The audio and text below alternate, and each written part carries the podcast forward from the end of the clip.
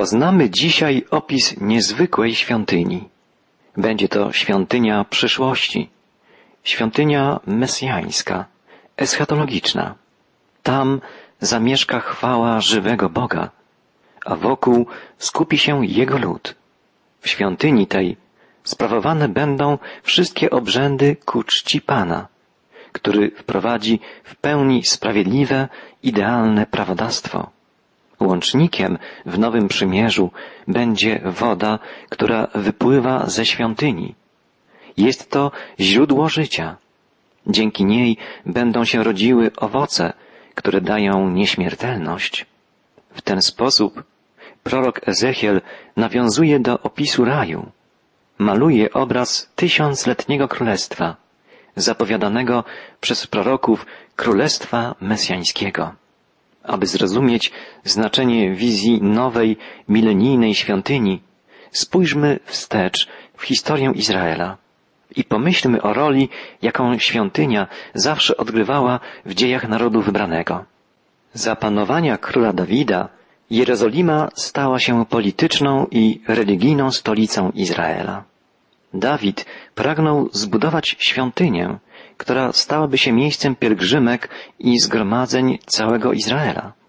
Do czasów Dawida nie było w Izraelu świątyni jako trwałej budowli. Najpierw powstawały świątynie naturalne, gdzie modlono się i składano ofiary. Później powstawały świątynie historyczne na grobach patriarchów czy innych wielkich postaci. Natomiast po zawarciu przymierza na Synaju i wejściu do Kanaanu powstawały świątynie dwojakiego rodzaju. Jedne miały charakter lokalny, drugie były miejscem zgromadzeń całego narodu. Jako pierwsze z nich można wymienić Gilgal, gdzie zatrzymała się Arka Pańska po przekroczeniu Jordanu. Kolejnym miejscem świętym, gdzie przebywała Arka, było Sychem. Z Sychem przeniesiono Arkę do Betel, gdzie przed Panem zgromadził się cały Izrael. Ostatnim miejscem, w którym znajdowała się Arka Przymierza, było Shilo. Po klęsce pod Afek, zabrana na krótko przez Filistynów, Arka została oddana i przeniesiona do Kirjat do domu Abinadaba, ojca Eleazara. Przebywała tam do czasów Dawida. Musimy podkreślić, że we wszystkich tych miejscach najważniejsze znaczenie miała Arka Przymierza. Oznaczała ona bowiem obecność Pana pośród swego ludu. Dlatego tylko tam mogły być składane we właściwy sposób ofiary i tylko tam wielbić Boga mogła cała wspólnota Izraela. Król Dawid przeniósł Arkę Przymierza z Kirjat Jearim do Jerozolimy i w ten sposób miasto Dawida stało się symbolem przymierza narodu wybranego z Bogiem. Tak więc Arka Pańska przebywała już w Jerozolimie, ale świątynię jerozolimską zbudował nie Dawid, lecz jego syn, Salomon. Dawid poczynił jednak bezpośrednie przygotowania do budowy świątyni. Ze źródeł biblijnych i historycznych, pozabiblijnych wiemy, że najpierw Dawid postarał się o wykwalifikowanych rzemieślników. Wspólnie z nimi wykonał plany dotyczące budowy i wyposażenia świątyni. Król Dawid zgromadził także dużo materiałów budowlanych. Kamienia, żelaza, spiżu, drewna cedrowego i cypresowego oraz złota i srebra na sprzęty świątynne. Czytamy o tym w biblijnych księgach kronik, a także w dziełach wybitnego historyka żydowskiego Józefa Flawiusza. Świątynię jerozolimską wybudował syn Dawida Salomon. Fundamenty pod świątynię położono w czterdziestym roku jego panowania, czyli w 969 roku przed Chrystusem. Budowę ukończono w siedem lat później. Świątynia Salomona była budowlą prostokątną, wzniesioną na terenie według osi wschód-zachód. Składała się z portyku, inaczej przedsionka i z dwóch sal. Pierwszą Izraelici nazywali Hekal, drugą Debir. Hekal oznacza miejsce święte. Było to pomieszczenie prostokątne o długości 20 metrów, szerokości 10 metrów i wysokości 15 metrów. Było całkowicie pokryte drzewem cedrowym z płaskorzeźbami cherubów, palm i kwiatów. Natomiast debir oznacza miejsce święte świętych. Było to pomieszczenie o kształcie sześcianu, którego bok miał dziesięć metrów. Właśnie tu złożono Arkę Przymierza, jako symbol rzeczywistej obecności Pana, Boga, wśród swego ludu. Trzeba też wspomnieć, że na dziedzińcu znajdował się duży ołtarz z brązu, długości dziesięciu metrów, szerokości dziesięciu metrów i wysokości pięciu metrów. Ołtarz służył do spalania zwierząt składanych Panu. Taka była świątynia Salomona, pierwsza świątynia jerozolimska. Była religijnym i politycznym centrum dla narodu wybranego. Miała gromadzić i jednoczyć wszystkich Izraelitów. Chociaż wiemy, że tak nie było z powodu podziału Izraela na dwa królestwa, z powodu rozbicia narodu na plemiona północne i południowe. Najbardziej istotne jest jednak to, że Jerozolimę na miejsce budowy świątyni wybrał sam Bóg. W biblijnej historii zbawienia zawsze decydował Boży wybór. Od początku Bóg wybierał miejsca, na których modlono się do Niego. Tak było w przypadku Sychem, gdzie Bóg objawił się Abrahamowi. Jak czytamy w dwunastym rozdziale Księgi Rodzaju, Abram zbudował tam ołtarz dla Pana, który mu się ukazał. Tak było też w przypadku Betel, gdzie zasnął patriarcha Jakub.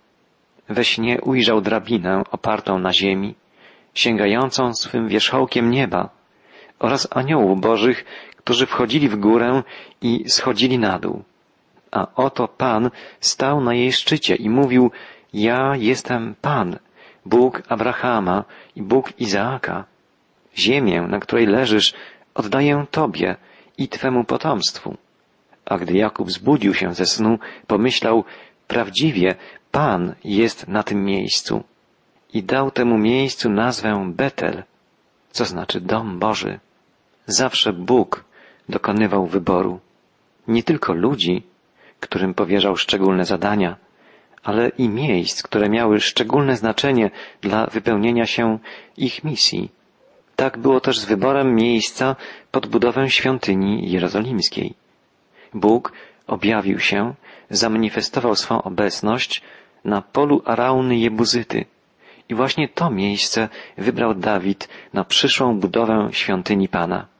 Tam zamieszkało imię Pana Boga, czytamy w księgach mojżeszowych. Król Salomon w czasie poświęcenia świątyni przypomniał słowa Pana. Wybrałem sobie Jerozolimę, aby tam było moje imię i obrałem Dawida, aby był nad moim ludem, Izraelem.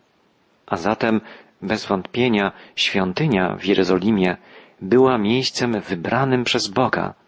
Ze względu na to wybranie Pan Bóg zechciał zamieszkać w świątyni, by być obecnym wśród swego ludu. W ten sposób świątynia stała się widzialnym znakiem wybrania Bożego, znakiem Bożej obecności. Od początku Izraelitom towarzyszyło przekonanie, że chociaż Pan mieszka w niebie, przebywa jednak na niektórych miejscach, uświęcając je swoją obecnością. W konsekwencji wybrania przez Pana swej siedziby w Jerozolimie, manifestowała się stale Jego obecność w świątyni. W chwili, gdy wniesiono Arkę Przymierza do świątyni, obłok wypełnił dom pański i chwała pańska napełniła go. W ten sposób Bóg zamanifestował objęcie w posiadanie nowo wybudowanej świątyni. Odtąd miała ona stać się Jego domem na ziemi. Przebywanie Pana wśród ludu izraelskiego manifestowało się na przestrzeni historii w pewnych widzialnych, zewnętrznie dostrzegalnych znakach. Były nimi obłok, chwała Pana, namiot spotkania i arka przymierza. Obłok nie oznacza chmury, czy w ogóle zjawiska z zakresu meteorologii. Jest to zjawisko cudowne, które w formie słupa prowadzi naród wybrany przez pustynię. albo wypełnia namiot spotkania. W obu wypadkach oznacza bliską obecność Boga.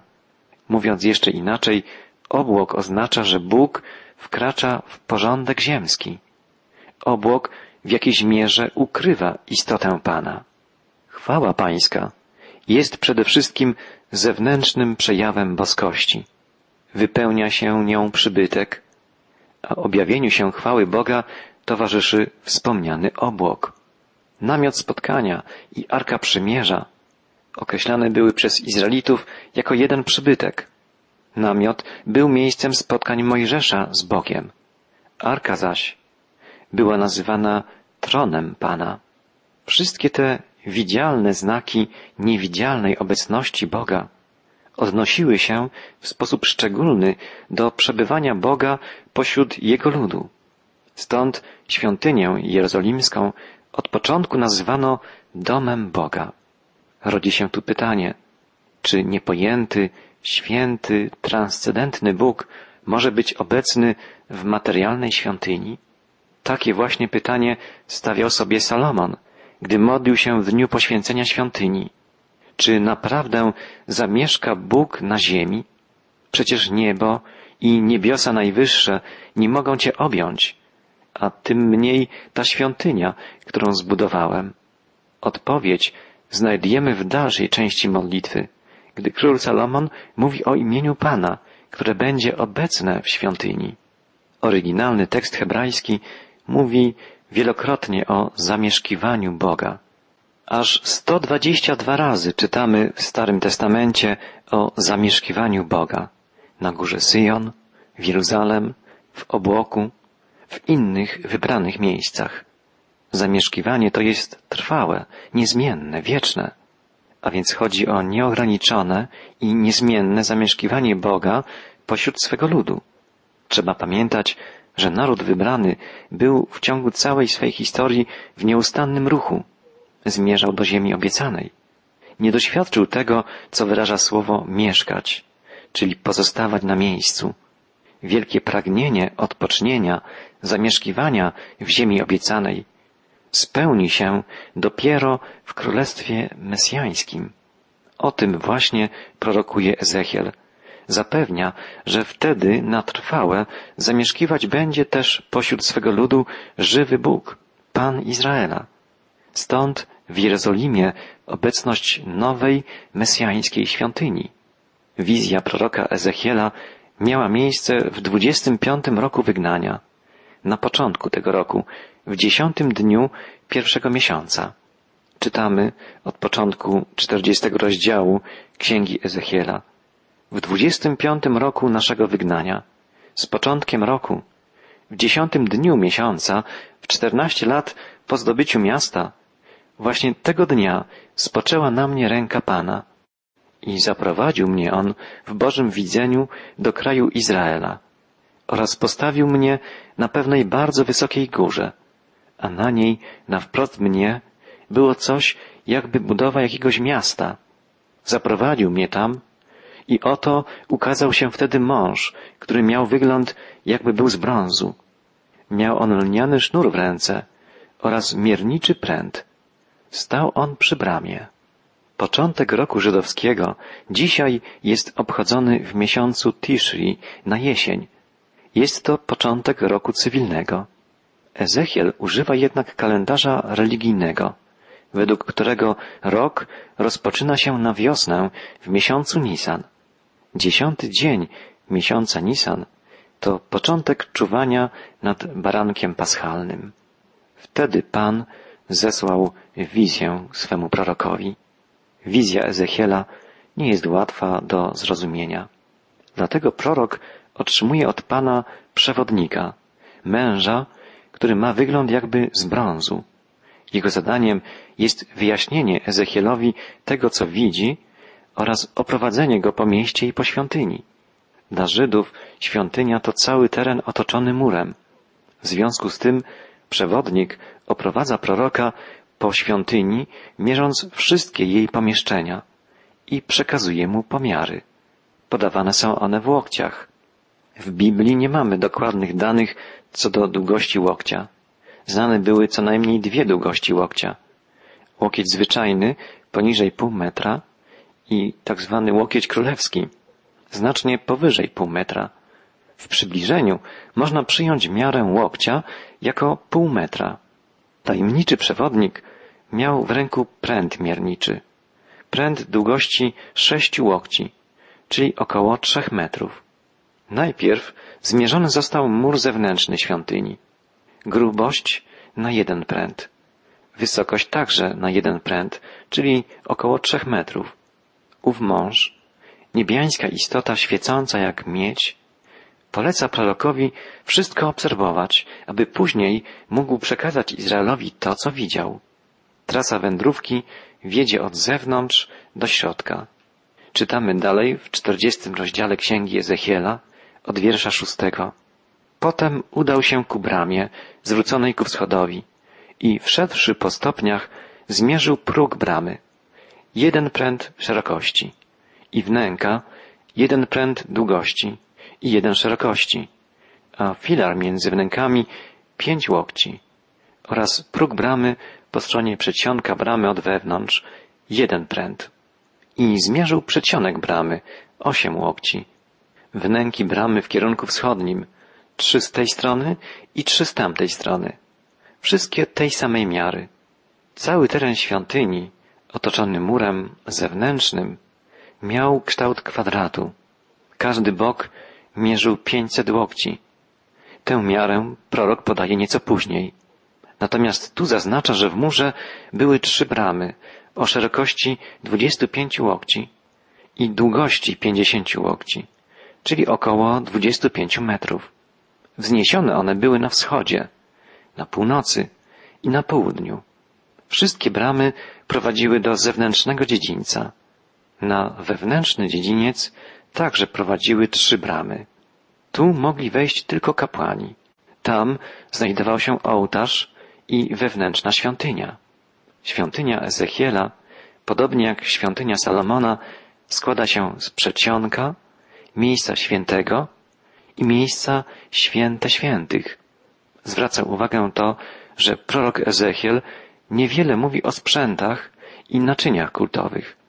Natomiast sporo prorok mówi o czynnościach kapłanów, o ich szatach, a nawet o tym, że mają mieć krótko przystrzyżone włosy.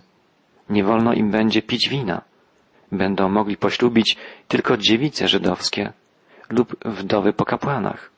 Wszystko to wskazuje na czystość i świętość służby kapłańskiej. Taka będzie ona w dobie Królestwa Mesjańskiego.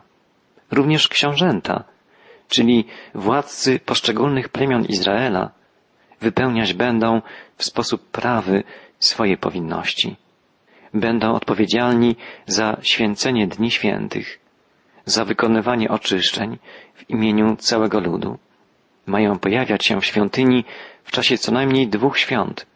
Święta Paschy i święta Kuczek. W czasie tych świąt będą musieli przejść przez cały zewnętrzny dziedziniec. Chodzi o to, żeby maksymalnie zbliżyli się do Boga. Ich bliski kontakt z Bogiem ma promieniować na cały lud izraelski. Jednocześnie ma być dowodem, że zbliżenie się do Pana jest możliwe. Oczywiście warunkiem tego jest całkowita czystość. Tylko wtedy może zniknąć dystans między Bogiem i człowiekiem. W końcu trzeba podkreślić jedną z najważniejszych spraw w wizji Ezechiela. Powrót chwały Pana do świątyni. Przewodnik zaprowadził Ezechiela ku bramie wschodniej. Oto relacja proroka zapisana w dalszej części księgi, w rozdziale 43. Czytamy od początku, od wiersza pierwszego. Potem poprowadził mnie ku bramie, która skierowana jest na wschód. I oto chwała Boga Izraela przyszła od wschodu, a głos Jego był jak szum wielu wód, a ziemia jaśniała od Jego chwały. Było to widzenie równe temu, które oglądałem wtedy, gdy przyszedł, by zniszczyć miasto. Widzenie równe temu, które oglądałem nad rzeką Kebar. I upadłem na twarz. A chwała pańska weszła do świątyni przez bramę, która skierowana była ku wschodowi. Wtedy uniósł mię duch i zaniósł mnie do wewnętrznego dziedzińca. A oto świątynia pełna była chwały Pana. Chwała Pana nadeszła od strony wschodniej. Pamiętamy, że wcześniej Ezechiel opisywał odejście chwały pańskiej właśnie w kierunku wschodnim. Bóg przyszedł w takim samym majestacie, jak opuszczał świątynię. Głos Jego był jak szum wielu wód, a ziemia jaśniała od Jego chwały, świadczy prorok. Tak więc wszystko w nowej świątyni będzie funkcjonowało w sposób prawidłowy, doskonały, a Bóg swoją obecnością będzie wypełniał i uświęcał świątynię i całą odrodzoną Jerozolimę. Takie będzie centrum, serce mesjańskiego królestwa, królestwa ładu, pokoju i Bożej chwały.